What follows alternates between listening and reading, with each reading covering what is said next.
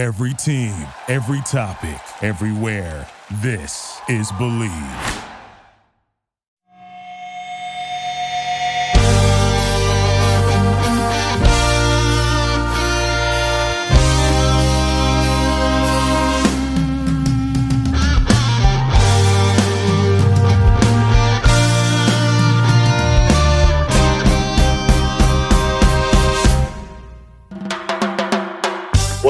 I'm your host, Sky Guasco. You are listening to the Candlestick Kids Fantasy Football Podcast.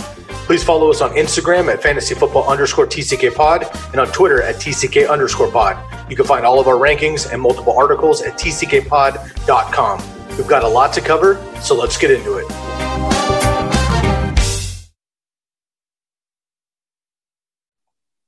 What up, TCK Potters? Welcome back to the program. I'm your host, Sky Guasco, joined again by my man, Bobby Lamarco. Had last week off, but Bobby is back. Today, we are breaking down and reviewing some of the 2020 ADP comparisons to where players actually were drafted and where they finished. And then in the second half, we are going to get Bobby's perfect mock draft in. You've heard me do it with Dwayne. You've heard me do it with Lukas. We finally get Bobby's perfect mock draft as well. Bobby, you had last week off, man. How you feeling?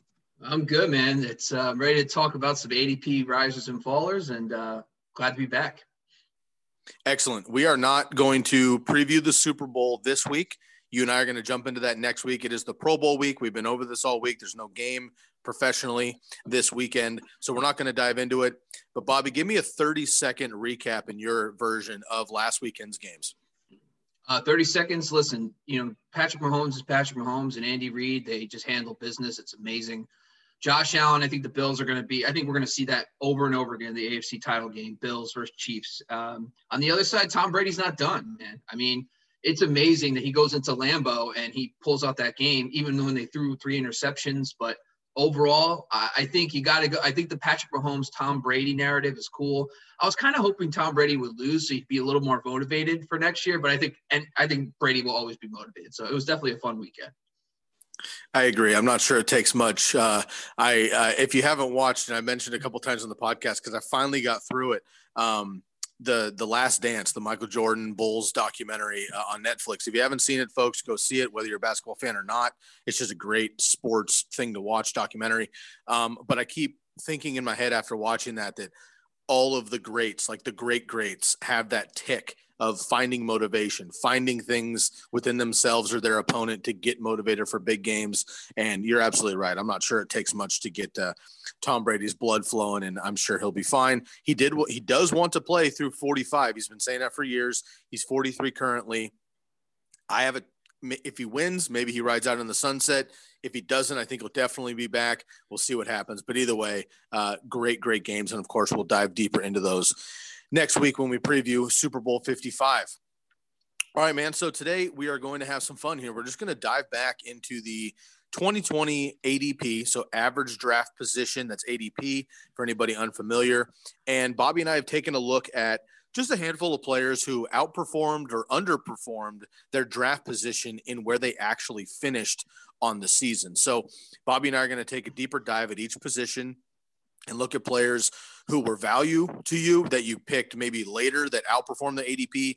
And unfortunately, some players that busted on your team either due to injury or not outperforming their ADP you drafted early and they underperformed. So, Bobby, before we get into all the numbers and the names, what is just maybe one takeaway uh, you had in this process of looking at last year's ADP and then fast forwarding about four or five months through the season and looking at where these players actually finished? So the biggest thing I noticed was system continuity. And the biggest thing for passing games, especially, I noticed that teams that had the same coach, the same offense, the same play caller, most of those those guys rose to the top. They were the most consistent players and that's what like what the biggest thing really took me back was, you know, guys that were in that same system year over year, you know, they work faster. Think about your regular job. Like your the more time and experience you have doing your job, the better you're at it. And I think it's the same thing with football. If you can, I know it gets boring during draft season to always draft the same guys who are in the same system with the same quarter. You want that new hotness, but for fantasy football, continuity matters, and especially this offseason with COVID, you know, I, I saw things like 14 of the top 16 quarterbacks had uh, the same coaching staff, the same coordinator, or the same scheme. And that really took me back. So even guys like Tom Brady and Justin Herbert, for example, who came into teams new, those established coaching staffs allow the team still to play fast. And I think that's really important, especially when you're evaluating next year. Look for continuity. It's the best way to find value in fantasy. I think that's a great call. And, and having that kind of continuity always works. I mean, that's best for the quarterback position, but really across the board when you're talking about teams and familiarity with schemes. Um, and of course, when you have those running backs, um, changing teams is not as drastic because a lot of times we've seen it with Adrian Peterson over the years. You know, AP shows up, he gets carries the first week because it's basically like, hey, get the ball, run this way. With quarterbacks and wide receivers, clearly there's a lot more to process there. So that's a great find right off the bat. All right, man. Well, let's start with the quarterbacks then. Let's talk about some of the positives first, and then we'll get into some more of the kind of negative conversations. And before we get into breaking down the quarterback position and, and looking at some positives, I do just kind of want to put out a disclaimer for the entire episode here. Bobby and I are going to cover a handful of players who had injuries throughout the season because that's just part of what we go through. But especially when we talk negative, we're not going to harp on players who missed majority of the season or even five, six games, right? Dak Prescott, um, you know, Joe Mixon, Michael Thomas, Saquon Barkley, Christian McCaffrey there's a number of players that just unfortunately were more or less useless on a consistency basis on your team. So we're going to skip over those names a little bit here. Obviously, they were a bust. Obviously, they burned your team, but it's fantasy football, it's injuries, it happens. So we don't really want to dwell on that per se. So if you're thinking through the episode, like, what about all these guys that let our teams down? We recognize that we're looking at more teams and players who did produce and did actually have, uh, you know, a legit 10 plus games to actually grab some data off of. So just a disclaimer there. Bobby, I'll let it go with you. Let's start with the quarterbacks here. Give me some of the best values you found at the quarterback position. Yeah. So right off the bat, it's got to be Josh Allen. I mean, he was – a very reasonable price during draft season. He was around the QB nine, and he finished as the QB one. Um, even on a consistency basis, he was a, he was considered like a top six quarterback in consistency uh, based on some of the metrics I saw. So Josh Allen to me was probably the biggest. He's the definition of this is why you wait on quarterback because even though the guys like Deshaun Watson, Kyler Murray, Patrick Mahomes all produce for fantasy, you know, you got such a better value for a guy like Josh Allen in the later rounds or mid to late rounds. And he's the definition of why you always wait. But the other thing about Josh Allen is the same coach, the same system. These are the things we need to identify. These players, it allows them to play flat, faster and they grow in the system. Josh Allen, just another example of that. It was his third year in that system in Buffalo uh, with Brian Daboll. And I think that's extremely important when we're looking at this moving forward. And the great news about Josh Allen is he's going to have Brian back next year because he didn't get a head coaching job. So definitely love that one. The second one for me is Aaron Rodgers. And this is something I talk about. If, if you, you know, if any of your listeners saw any of my original content, I used, I used to post, I always talk about the year two leap. And the year two leap talks about guys in the second year of a system make up the biggest jumps. And Aaron Rodgers was that. He was in Matt LaFleur's system for the second time uh, for his second season, and you just saw his his play just jump. And of course, Davante Adams being healthy for the majority of this season definitely helped him as well. But they just took it to another level. Robert Tonyan and Aaron Rodgers was basically left for dead. He was a borderline QB one. He was the QB twelve, and you can get him in the double digit rounds. No one even wanted him. I got him in like the 13th, 14th round as, my, as, as I faded quarterbacks in one of my drafts. So Aaron Rodgers and Josh Allen to me are the two biggest uh, values for this year because the guys around them, Russell Wilson, Deshaun Watson, Kyler Murray, Patrick Mahomes, even Lamar Jackson, they were pretty much drafted ahead of them and they finished or right on par with those guys. That's a great call. And I'm going to give a shout out to some of the deeper names as well. My man Justin Herbert, drafted as a QB 35, if drafted at all, finished up QB 9. And Ryan Tannehill, QB 21, finished QB 7. So he did very well also. That's a great call, man. Again, that continuity is big with the longtime veteran and Aaron Rodgers, of course, third year in that scheme, and then uh, Josh Allen as well. Let's turn the page to running backs. Give me some running back values. Okay, so um, you know what's funny too, I, and, and the one, three names that really popped out to me the most were David Montgomery, Jonathan Taylor, and James Robinson. And the thing about these guys, though, there was a lot to go into it, right? So James uh, James Robinson, they traded Leonard Fournette probably I think it was like early August. They got rid of him, and James Robinson became a household name because some of the injuries to Ryquell Armstead because of COVID. But he was a great value in drafts, and I think a lot of us are aware of that. But I think it was the uh, Jay Gruden system. You know, he's a very good offensive mind, and James Robinson flourished as the true RB one in that offense. But there was injuries that really helped him. You know, Chris Thompson, the passing game uh, running back, got hurt also during the year. But it is what it is. This is kind of the, the way of fantasy, and sometimes it's how it works out and just how things shake out. So injuries really helped these three guys. Except same thing with David Montgomery. You know, Montgomery finished as a like as strong as anybody could, but a lot of that might be tied to uh, Tarik Cohen. And there's a lot of question marks with that. You know, are, are we going to be paying a premium for David Montgomery next year, knowing that Cohen's coming back next year? I think there is some rumors going around that they uh, the Bears might go after the Deshaun Watson, which would be interesting because then that's just going to elevate everything on that offense. But David Montgomery is another guy where if Tarik Cohen plays 16 games, does he really finish this high? But hey, this is the way things break. He was probably one of the best bargains. You can get him consistently in the fifth, sixth round. And plus, he was dealing with injuries in the offseason, too. So he, he slipped a little bit in drafts. And the final guy is Jonathan Taylor. Once again, Marlon Mack gets hurt. If you told me that Marlon Mack was going to get hurt in week one, I think everybody would have had Jonathan Taylor as probably a borderline first round pick, maybe even a first round pick. The reason why he was a value, though, is because he was going to split time with Marlon Mack. Well, that didn't happen. And then he kind of went through this little bit of a lull in the middle of the season, and then he took off at the end of the year. So, you know, a lot of these names, unfortunately, I don't personally, until we kind of get a better understanding of, you know, what the offseason moves are for these teams, I think Jonathan Taylor of the three is the most stable. You're definitely going to have him as a, a, first round pick next year and in that offense. And let's say they go get Carson Wentz or they bring in a Matthew Stafford and that offense takes the next step.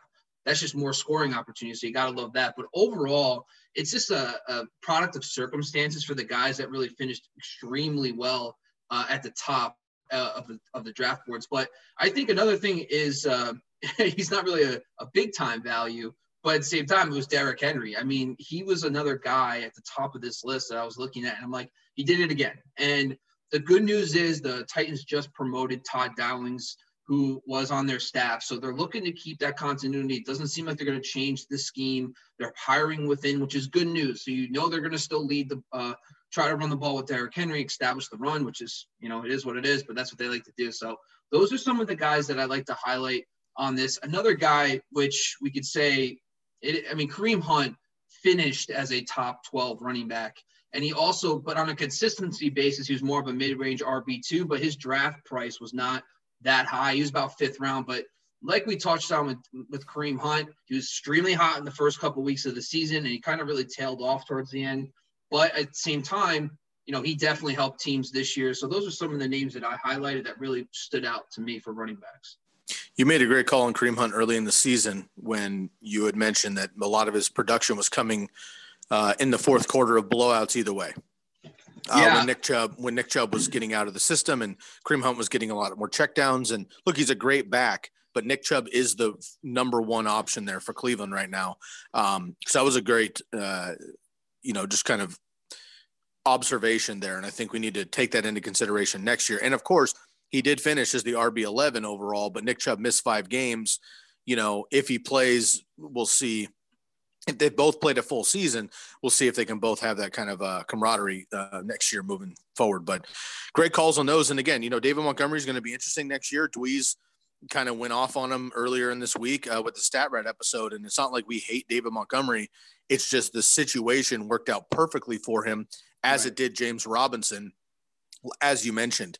Before we move on to wide receivers, I want to give – just a quick look back on the previous episode. Yesterday, Lukas and I broke down the zero RB strategy or the modified zero RB strategy. And, you know, does it work, why it works, how it works, how you draft, everything else. So tune back on that if you'd like to check that episode out um, with zero RB mindset. Lukas was pretty hardcore on it last year, went into it, did pretty well this season.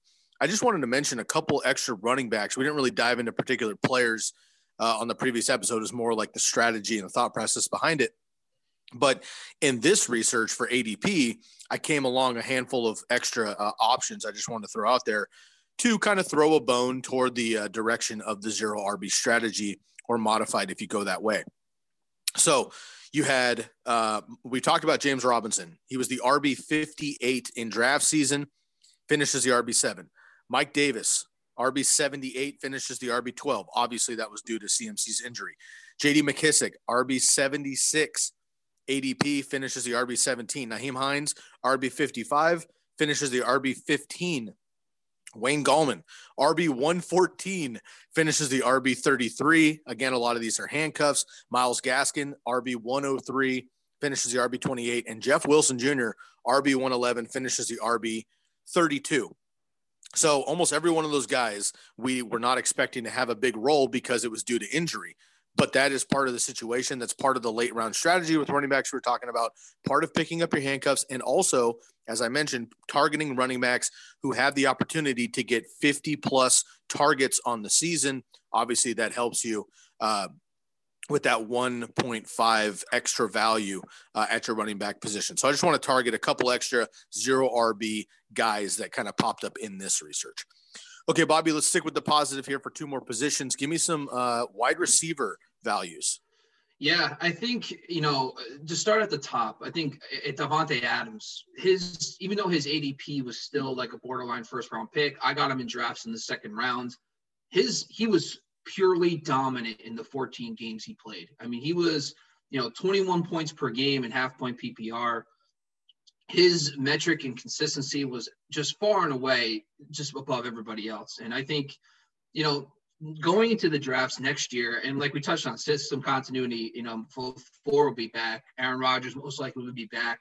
And very similar to like I touched on with quarterbacks, 18 of the top 20 uh, wide receivers had the same system, the same system going into the year as they did the prior year. That continuity really mattered for wide receivers as well.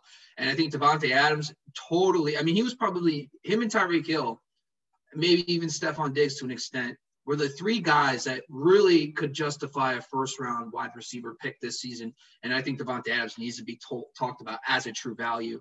Uh, the other one, Stefon Diggs. And to me, Diggs, I, I totally missed on Diggs um, in the sense that you know, I we always talk about this. You know, guys who change teams and especially wide receivers and pass catchers typically underperform. Um, but I think another wrinkle that we need to look at is the where the team they're going to is that team established? Is the quarterback established? Is the offense of coordinators established? Those things mattered because Stefon Diggs was walking into a team that had all those pieces that were growing, and we just saw it take off. So you can't walk out of this discussion you know, without speaking about Stefon Diggs. Obviously, two other guys that probably are great values based on draft season, Calvin Ridley and DK Metcalf. Now, I don't really see them as the, you know, they, they were great values. They definitely killed their ADP. They're great. Um, but I didn't highlight them as the main guys because there's a couple other guys that were just completely not even close to their draft cost that just totally crushed it. It was Justin Jefferson, which is the key. Um, his, you know, I talked about in the offseason you know, I don't really like to draft rookies, you know, because it's a, it's a there's a it's a losing about one third of rookies typically hit. Um, and that's just a losing proposition. It's not something that you can definitely win on. But Justin Jefferson was one of those rookies. And in my article, I talked about the opportunity analysis. It talks about all the the increase in pass volume projections and and the, the Vikings were on top, one of the top teams on that list. And early on in the offseason, I was talking about, you know, Bisi Johnson and Irv Smith and sure enough, it was Justin Jefferson. He just completely emerged along with Adam Thielen. So you got to talk about him. And the other guy that, you know, I really think uh, and some of this was due with some of the injury or the suspension of Will Fuller, but Brandin Cooks was great. I mean, Brandin Cooks finished as a top 20 wide receiver on the year. He, from a from a consistency standpoint, he was in the top 30, but he was great down the stretch. Uh, and you could get him in the ninth round, eighth, ninth round of drafts. So he was just something somebody else that really popped out to me as in this when I was doing this research. But there's other guys too, like you know, I really like to look at consistency as well. But Marvin Jones finished very strong. Uh, you know, Kenny Golladay did not play. That was more due to injury, but his consistency rank was 35. So not necessarily he was he was very hard to rely on, but during the middle of the season, he really took off and finish strong. So those are the kind of the main guys I want to highlight. But some of the studs like Calvin Ridley, DK Metcalf, you know, they really emerged this year too. So I want to highlight them as well. Another guy who was pretty consistent, but also uh, had some disappointing outings, I think only because of the amount of volume he had. Of course, he had a case of the dropsies this year. That's Diontae Johnson. Um, pretty good value in that he was a plus. I mean, you drafted him yeah. as the 29th uh, wide receiver, ends up as the 21st wide receiver. So you got value there.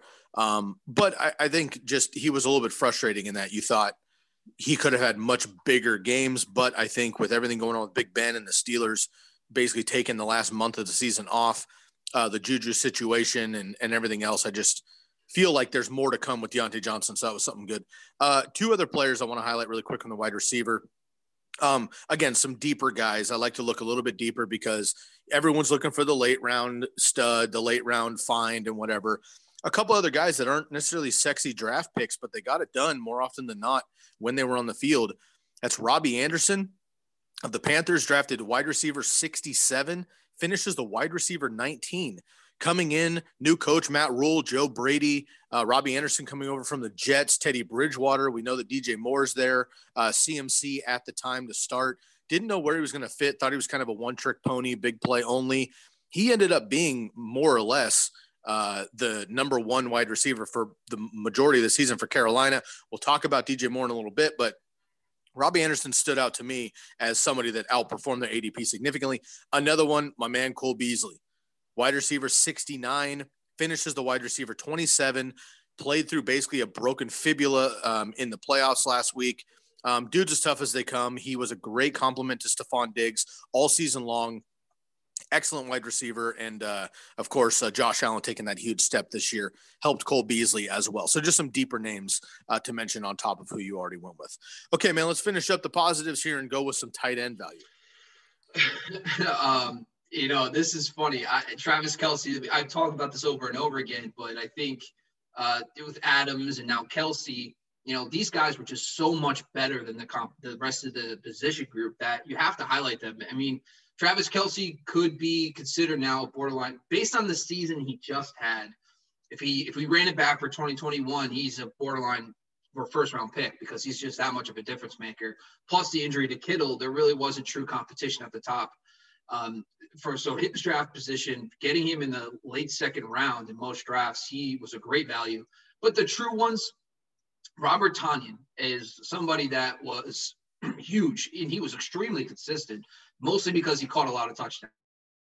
That might be a little bit of red, red flag going into next year. Um, it'll be interesting to see what the, the Packers do. I know we talk about this every year with their receiving corps, but it seems like they're pretty set there. And in Robert Tonyan, uh, could be back as the true, you know, pass catching tight end. And remember, the Matt LaFleur scheme is the Kyle Shanahan scheme, you know, George Kittle. So a lot of people were drafting Jace Sternberger as like the late round flyer, but sure enough, it was Robert Tonyan.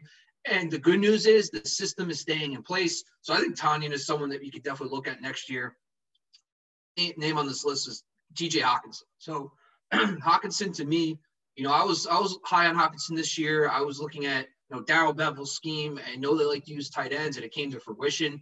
Um, you know, he was eighth in in consistency, but he still finished as a very strong top end tight end one. Uh, the, there's a lot more uncertainty now with him, but the good news is with Anthony Lynn coming in as offensive coordinator for the Detroit Lions, um, and we can see where that goes with uh, Dan Campbell and company. But at the same time, you know, we saw Anthony Lynn oversee offenses dating back to Charles Clay, uh, but I'm maybe less high t- on TJ Hawkins for next year. But he was a great value based on where you drafted him. And then finally is uh, my tried and true Logan Thomas. Uh, I think Sky gives me more credit than I deserve on this one, but uh, I, uh, you know, take it, guy, bro. Take the wins. Take the wins. yeah, yeah, right. Um, yeah, I'm gonna get a tattoo of Logan Thomas's face on my ass. So um, Logan Thomas is uh, he's he was like, listen, we talked about this with the uh, opportunities analysis. Like in my, if you read any of my articles with this, Washington had a boatload of targets available, and they were moving to a more pass heavy offense under Scott Turner. And sure enough, they used the tight end. Logan Thomas just killed it. And, you know, I think, you know, you could have got him for free, uh, even in best ball drafts, is like the 20th round. I got him as my last pick, and he really worked out. So, really, those are the guys that stood out to me as the best values uh, this year in fantasy for tight ends. I'll give a quick shout out to Darren Waller as well. Um, you know, you drafted him early. He finished high. He wasn't terribly consistent, but he is the number one in Las Vegas. And more often than not, you caught a break with Darren Waller and, and it, it equaled out. And I think he was the, the odd man out preseason. The reason I'm bringing him up, he was drafted after the big four. Obviously, some version of Kelce and Kittle preseason, Zach Ertz, and then Mark Andrews were kind of flipping back at three and four. And then you had Darren Waller at number five. And I think people were just kind of like, eh, I didn't get one of those big four. I'll get Darren Waller in the seventh round. Like, hopefully, has a couple good games. And while you know it's the Raiders and it's Derek Carr and it's Darren Waller, he had a couple two target performances, but he also had a 200 yard performance, and he's a huge uh, threat to score at any time as well. So Darren Waller had um, great upside uh, also, and um, was the only one even close to uh, challenging Kelce uh, throughout this season on a weekly basis. Okay, so we've gone through the positives, and you know, such as life, we need to get into uh, balancing it out and going with the negatives here. Um, Bobby, give me some of the quarterbacks that uh, unfortunately did not return value on their draft position. And again, we're trying to avoid guys like Dak Prescott, um, maybe even Drew Brees, who missed four or five games. But give me some of those other guys that we drafted early. And again, the conversation of drafting early, drafting late is kind of another topic. We're going to go through it a lot this offseason. But give me some of the guys that uh, underperformed on their current ADP. Yeah, you know, the thing is, when I was looking at this, uh, you know, the one guy, obviously he got hurt, but it was probably Drew Brees that stood out to me. You know, he was the only one that was in the top, you know, eight quarterbacks that truly did not finish anywhere close to the top 10. And Drew Brees, even on a consistency basis, was 17th in consistency, even when he missed those, even when he played, and he truly lacked elite upside. So in my metrics, I used it's 29 points uh, for quarterbacks as an elite performance. He had zero of those. So he gave you zero week winning weeks, and he was drafted as a top eight quarterback consistently, um, pretty much across the board uh, on every site. Uh, the other guy that I that really kind of underperformed from a consistency standpoint was Matt Ryan. Now we can sit here and say it was because of Julio Jones, but you know I, he just didn't get it done this year. And I think the problem with Matt Ryan is we talk about this all the time is he's always up and down. And we, I mean, Sky, we kind of talked about this too. Is you know he keeps having changes. He's going to have another change at offensive coordinator. Uh, so that's going to be a whole thing with Arthur Smith coming in. That offense is probably going to lose a lot of volume for next year. But I think he completely disappointed. Even though he finished as a top 12 quarterback, his consistency was 16th uh, in the metrics. And, you know, he did have some nice elite performances. He had about 25% over 29, but overall, he just wasn't giving you any value. But for the most part, the top guys, you know, I'll sit here all day and tell you Lamar Jackson and Patrick Mahomes did not return value for you where you drafted. Them. So Patrick Mahomes was about 16th overall, 17th overall on average amongst the sites. That's a second round pick. And these guys, even though they were good, I mean, Patrick Holmes, top five quarterback, you know, for pretty much the whole season. Lamar Jackson really turned it on. I mean, he might have, if you drafted Lamar Jackson, you survived that second round pick, he probably won you fantasy because he dominated in, in the playoffs. But I think this is just another reminder that early quarterback does not work. Do not draft him in the second round. There's too much value to be had in the middle round. So those are the guys that I think I should highlight for this piece. I will couple uh, Lamar Jackson here. I was going to bring him up as well. Drafted as a second quarterback, pretty much everywhere behind Patrick Mahomes, of course, and he finishes the QB 10. Now, on the surface, you're thinking that's still a QB one. QB 10 is great. Top 10 at any position is what we're looking for.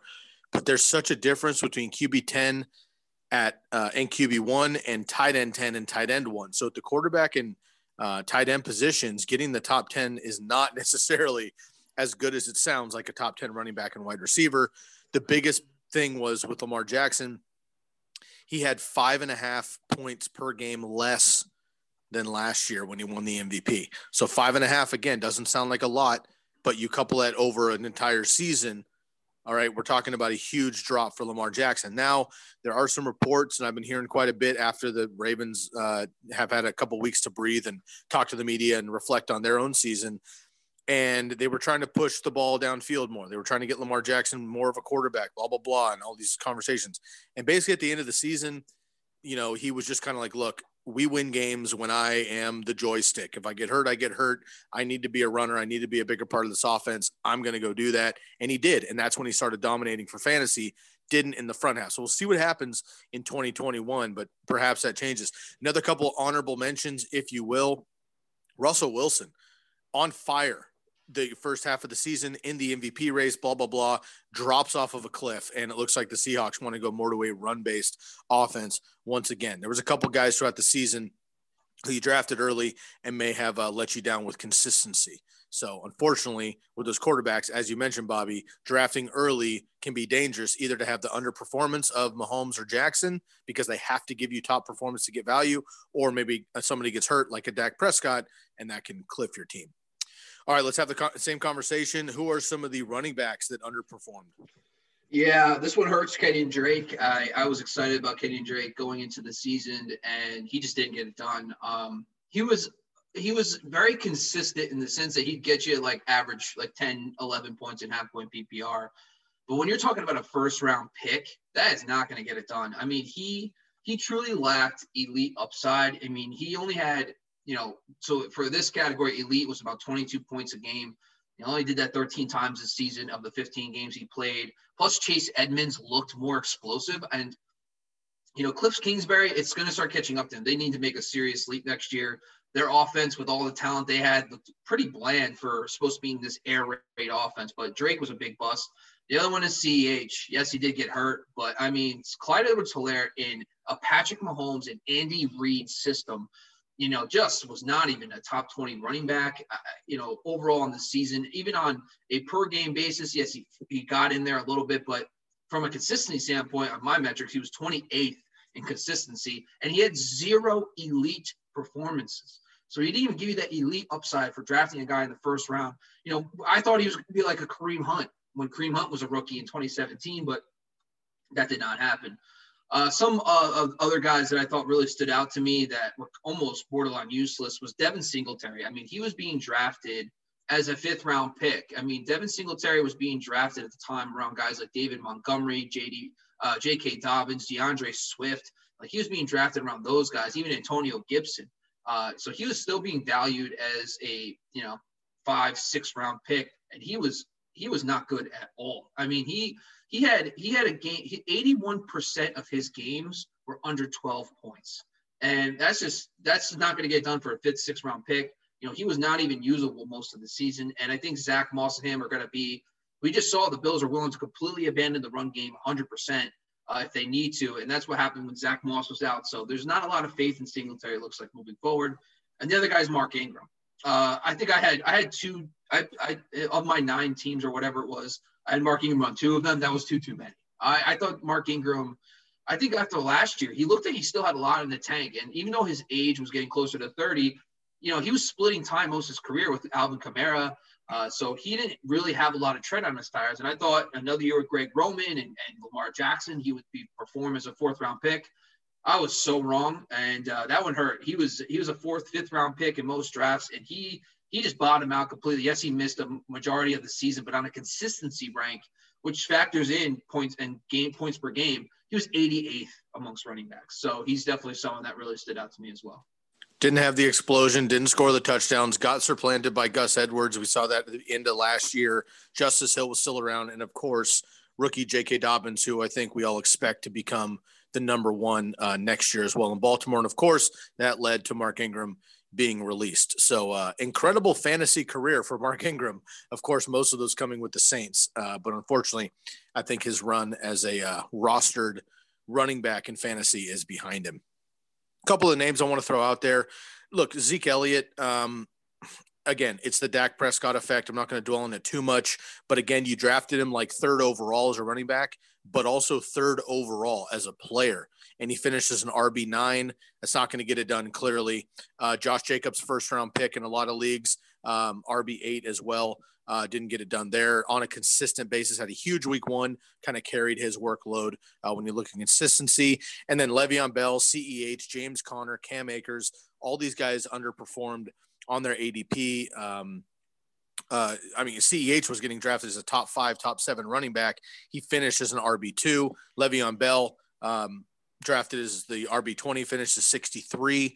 Uh, Cam Akers didn't come on till late, so I, I think he's going to explode. We saw the upside, so I'll give him a pass. And James Conner drafted at 15, finished as RB 27. So another couple of guys that unfortunately didn't give you back the value that you wanted from your middle round running backs. All right, Bobby, let's turn it over to wide receivers. So, you know, the first I, the first two guys I want to highlight did have some strongness, uh, strong points this season, but I think that they truly did not take the next step. A lot of people thought they would. The first one is DJ Moore. Uh, after the season two years ago, heading into his third year, you know, a lot of people had him inside their top 10 for rankings, and he was being drafted consistently around that uh, 2 3 turn as a potential top 10 wide receiver. And he finished just outside the top 20, but he also finished 25th in consistency. And especially early on in the season, Robbie Anderson was the guy, not him. And the biggest thing I want to talk about with DJ Moore was they had to change an offensive philosophy. They had a new offensive coordinator. And I know a lot of excitement on Joe Brady, but also Teddy Bridgewater. You know, I talked about this a lot in my opportunities analysis. Like Teddy Bridgewater in his career was only attempting about 450 passes. So even if they got somewhere in the middle, uh, they were going to lose a lot of, of, volume. And with Robbie Anderson coming in, I was very worried about DJ Moore. And sure enough, I think he definitely underperformed. Um, and he didn't have a lot of elite performances. So for wide receivers, elite performances categorized at 19 points per game. He only had 6% of his performances were elite. So he didn't even give you that elite upside a lot of times. So he's the first one. The second guy is Cooper Kupp. Um, he only ended up missing one game, but he felt like he missed more than that. But Cooper Kupp was a top 15 wide receiver heading into the season for ADP. You know, Jared Goff and, and Sean McVay and everyone's coming back. And I thought he was going to be fantastic, and he usually fits my criteria. But he finished 41st in consistency amongst wide receivers, and that's not going to get it done. He also didn't really have a lot of big elite, 13%. Um, but I think he was a big time bust uh, for for the draft, especially where he was going in that borderline three four area.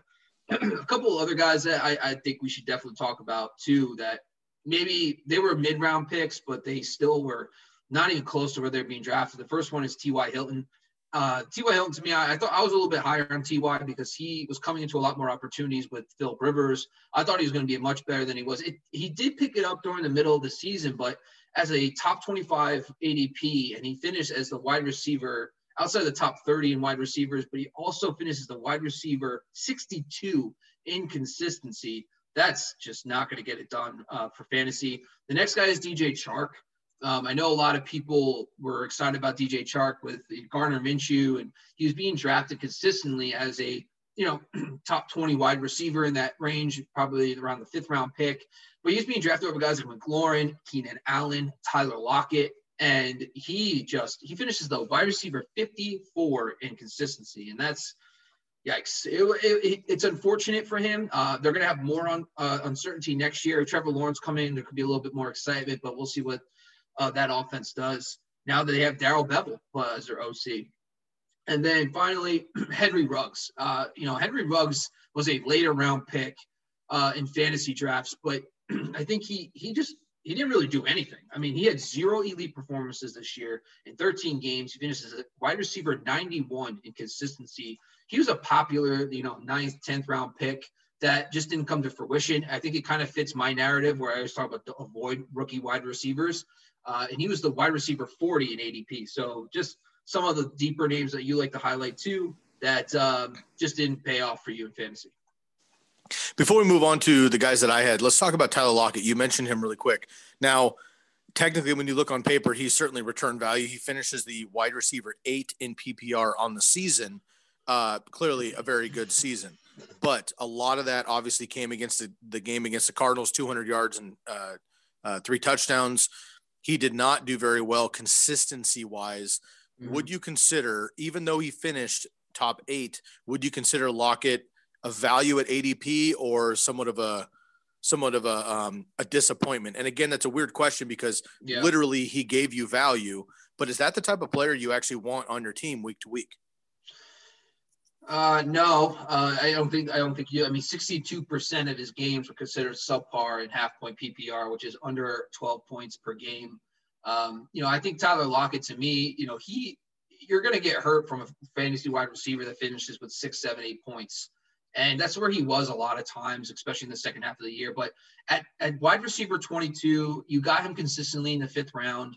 you know, finishing as the wide receiver, 29 in consistency. He had, you know, 31% of his games were considered uh, number one wide receiver numbers. That's a little bit less than he amongst the other top 12 wide receivers that were in this metric. But at the same time, that's still, you know, right around the same amount of percentage that you would get for guys in the in the 20 range. And that's where he was his ADP was. So I don't think he was a bust. And I also don't think he was a value either. I think, you know, you got what you I think I think you got you got what you paid for with Lockett. Got it. All right, a couple other names. Again, a lot of these were due to injury, but just some unfortunate situations. Odell Beckham being lost for the season, Courtland Sutton being lost for the season before we even got started. If you drafted early enough, he was a, uh, a fifth round pick. Um, you know, we had guys, AJ Green, of course, DeVante Parker was super up and down. Obviously, Marquise Brown didn't exist for the first half of the season. Julian Edelman out for the season. Tyler Boyd uh, didn't do as much when uh, Joe Burrow went down again, a lot of those guys getting picked in the uh, first six rounds, uh, which could have hurt your team. The biggest one for me, man, and this is strictly due to injury. And unfortunately, I think it's probably closer to the end than uh, I want to believe. but my man, Julio Jones, um, we give him half a pass because it's injury related, but Julio has been injury related his entire season. Look, I had him as my number three wide receiver um, number two in some rankings uh, behind Michael Thomas and uh, uh, Adams, but ahead of Nuke, ahead of uh, Tyreek Hill preseason.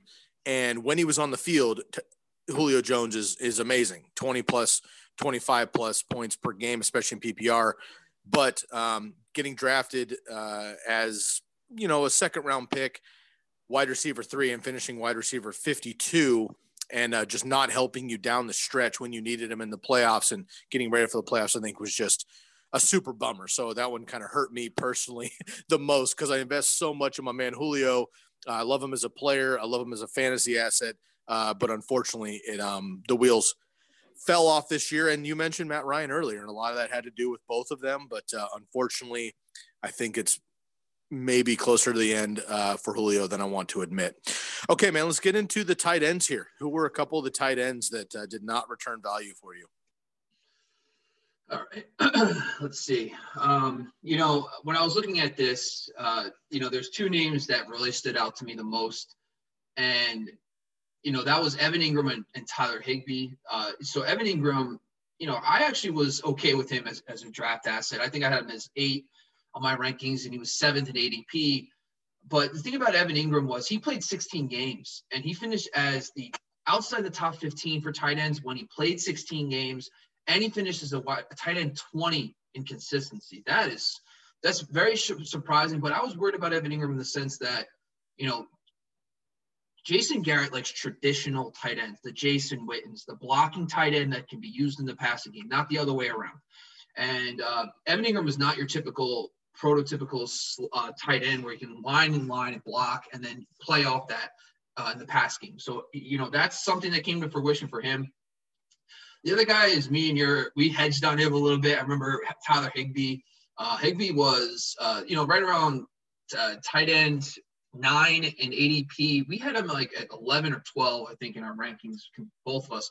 He finishes the tight end 37 the tight end 37 in consistency. That is that's that's hard. I think that's hard to do. I don't I didn't realize there was 37 tight ends in, in, in the league, like let alone finishing as the tight end 37. For somebody that was being consistently drafted, that is shockingly bad. Um, you know, so those two guys to me really stood out because they were consistently being drafted pretty much across the board, and they were completely useless for fantasy throughout the year. Two other guys, though, that I think are, are a little more, uh, they did have their moments, but they ended up being kind of uh, very inconsistent with Rob Gronkowski and Hayden Hurst. Uh, I know me and you liked Hayden Hurst a lot. And I think Hayden Hurst, to me, um, you know, obviously, unfortunately, you know, Arthur Smith coming is probably good news. They did use a lot of the tight ends in that offense with Jonnu Smith and Anthony Ferguson, so maybe that will help. But you know, that new offense might be a red flag. But Rob Gronkowski too, you know, his ADP was tight end six he didn't finish terribly. I mean, he was still probably, you know, tight, he was just inside the top 10 overall uh, for tight ends. But the thing about Rob Gronkowski, he was 15th in consistency. So, you know, he really wasn't someone you can rely on. Uh, similar to him is like Mike Gesicki too. Was like, you know, Gesicki was drafted as like the tight end 15, so I didn't put him on this list technically, but he finished a lot higher than how he actually performed. He was tight end seven in points uh, overall, but he finished as the tight end 17 in consistency. So these guys were a little bit tougher to rely on, but they at least had their moments, unlike Evan Engram and Tyler Higbee, which were just duds all year pretty much. Yeah, another couple names here. Uh, Jonnu Smith um, finished uh, tight end 16. Uh, Jared Cook finished tight end 18. George Kittle, of course, and that was injury related again. Uh, but the good news about George Kittle, he played half a season. He played eight games and well parts of two, uh, and he still finished tight end 19, and he was number two in points per game. So George Kittle coming back healthy next year should be just fine. Dallas Goedert and uh, Zach Ertz, of course, the pair coming in, we thought was going to be a great duo. Maybe Dallas Goedert would supplant uh, Zach Ertz, which did happen, but both those guys had injury problems. Even when they were on the field, more frustrating for Zach Ertz early when he was healthy, still wasn't getting the targets, still wasn't getting the work, dropping balls, wasn't very effective with Carson Wentz. That was certainly frustrating. Austin Hooper, um, you were either on like the super hype train of Austin Hooper going to Cleveland or fading him completely as I was. He finished as the tight end 21. Very frustrating because he's super talented but he has terrible hands, as does Eric Ebron, who finished outside the top 50, uh, 15 as well. And uh, so just, you know, another couple of these names were like you expected more from them. I mean, we can mention Chris Herndon if you want to, just because we were all excited about him. Oh. Some somehow he played 14 games. Like I literally don't remember over an entire season, Bobby, of talking, previewing games with you specifically, talking Jets, I think we mentioned Chris Herndon's name maybe three times. And I'm pretty sure it was the last three weeks we did it. It was kind of like, oh, what about Chris Herndon? Like, is he yeah. still on the team? Like, what's the deal with Chris Herndon? So he was a super bust, I think, because I mean, he was a late round pick flyer, so it's hard to be a bust at that point. But I think a lot of preseason hype as like that guy to sneak in would right. be fun. Uh, Jack Doyle, Kyle Rudolph, again, some of these later round guys. Uh, Blake Jarwin got hurt as well. So a lot of them are injury related, but still, if you don't go top heavy at tight end, you have to go late. But if you go late and your guys don't hit, you're screwed. I went with Travis Kelce or George Kittle in every league I possibly could. If I missed on those two guys, I did not go Ertz, I did not go Waller, I did not go Andrews. I went all the way to the bottom and I picked up Jarwin and Jonnu Smith in almost every other league. I didn't get a top guy. Well, that looked really cool preseason with all of the hype, all of the uh, attitude that Dak Prescott was going to be Dak Prescott and Jonnu was going to be the next big thing there in Tennessee, blah, blah, blah. Well, Jarwin goes down. Jonnu doesn't do much. He gets hurt. They have a, uh, issues there in, um, in uh, Tennessee with the tight end position. And all of a sudden, my tight end position was streaming the rest of the year. And I do not like to be in that position. Right. There was another name here, too. Um, Noah Fant finished as the uh, tight end eight, which was solid. Um, but again, I think the upside and the the um, the hype we had for him preseason uh, didn't quite get it together, and a lot of that was Drew Lock and other receivers coming in and out and things, and not having the consistency. But he is somebody I'm I'm looking forward to um, next year. So pretty stoked about that eventually. But Noah Fant, I think, is is kind of uh, the best is yet to come. I'll put it that way. Hmm. Okay, Bobby. So we're going to have a little bit of a change of plans here. We had uh, scheduled in a mock draft. Um, we wanted to get you doing your perfect mock draft. Um, but for sake of time, because I want to make sure you take time getting your picks in, doing it properly, doing it the way you want to, um, we're going to punt that uh, mock draft to another episode. No big deal. We'll do it next week uh, while we preview the games because there's only one game to preview, and that is Super Bowl 55. Before we get out of here, you guys know I need to give a shout out to our boys over at Jersey Jungle. That's Instagram at the Jersey Jungle. Clean, crisp, exactly the same replicated jerseys you see on game day. Go check them out if you're looking for your favorite player. Maybe you're looking to get one of these Buccaneers or Chiefs jerseys before they win the Super Bowl, get on the bandwagon early, or maybe in two weeks, you're looking to capitalize on whoever the winning team is because you're collecting those items. You've heard Dweeze over the last couple of weeks mentioning the trio out there in Washington, um, getting that Chase Young, uh, Antonio Gibson, and Terry McLaurin, getting three young studs who should be great for a long time for Washington, but they're not going to be on the Washington football team after this season. That's just a one time team name, I believe. Once they get another mascot, those jerseys will become collector's items. You can get a pack of three jerseys right now from the Jersey Jungle.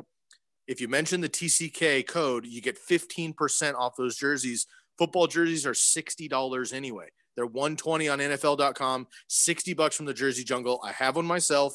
I would not uh, rep something I didn't believe in. I would not rep something I don't have in my possession. I have one. It's a Justin Herbert baby blue LA Chargers jersey. It's clean AF. Really stoked on it. 60 bucks.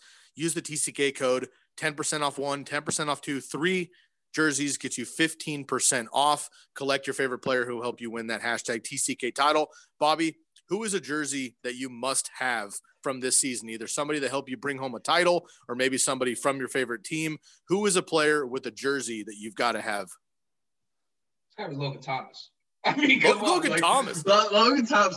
It's because you made a great point about the Washington football team thing, right? So like that could be a one-time thing. That's like totally cool. Um, but at the same time, like you, got to toot your horn once in a while. And like Logan Thomas to me was just like that one guy. I was like, you know, I, I started talking about and being right. Hey, let's just focus on that. Let's not let's avoid Chris Herndon. Forget I even brought him up. let's focus more on Logan Thomas, and we're good. Like I and, and listen, in in and I'll say this though. I think Chris Herndon with the new coaching staff could be someone we can talk about at a later time. I think that should be a good one. Same, and maybe we'll just save the Chris Herndon take from this year. We'll just yes. copy paste it into next year, and that way Beautiful. we'll We'll we'll up we'll just update the files as we go. That's not a problem. I love it. I'm in. Go get yourself a Logan Thomas. I need to get myself an Alvin Kamara. I need to get myself some throwbacks. I want a Calvin Johnson. I got to get a Larry Fitzgerald before he's gone. He's one of my favorite players of all time. Of course, one of the better dudes in all of professional sports, and maybe even a throwback. I'm thinking about getting myself a clean Roger Craig 49ers jersey, the first player in NFL history to go for a thousand rushing yards and a thousand receiving yards. Marshall Faulk and Christian McCaffrey, of course, the other two. Go to the Jersey Jungle on Instagram at the Jersey Jungle. Mention that Bobby and Sky sent you from TCK. Get yourself 10% off of one or two jerseys, 15% off of three jerseys. They're already half the price of NFL.com. Same quality. Go hit them up. Bobby, always a pleasure, man. Real stoked for this. We got a quote unquote week off because we do not have a Pro Bowl this year because of COVID. So enjoy a kind of a lower key weekend. I know you've been very busy in your personal life with the work and everything else going on in the world right now. It's been nuts we don't slow down here on the TCK. We're going to take a couple days off after the Super Bowl, but we get right back to action. So stick with us. Find us on Instagram at fantasy football underscore TCK pod. Find us on Twitter at TCK underscore pod. Website under construction, but you can keep up to date on there, tckpod.com. We have the draft guide update coming in. We've got updates about the TCK Listener League. Y'all are already asking about it. We will update you go hit up the Jersey Jungle on Instagram. And Bobby, please, once again, let everybody know where they can find all your content currently. Yeah, you can follow me uh, on Instagram at Fantasy Football X Factor, on Twitter at FFX Factor, and also I'll be writing off-season articles for football.raswell.com, uh, highlighting some of the shadow coverage stuff I went over in the season, but also the coaching changes as well. And we'll be talking about that on the TCK Pod. Beautiful. Episode 354 in the books. Everybody have a wonderful, safe, and enjoyable weekend. If you're up here in the Pacific Northwest and we finally just got some snow, go enjoy the slopes, y'all. Hope you're having a wonderful time. Be safe, be healthy, appreciate yourself, appreciate each other, and we'll catch you next time. For my man, Bobby Lamarco, I am your host, Sky Guasco, and we are out of here. Thank you for listening to Bleav. You can show support to your host by subscribing to the show and giving us a five star rating on your preferred platform. Check us out at Bleav.com and search for B L E A V on YouTube.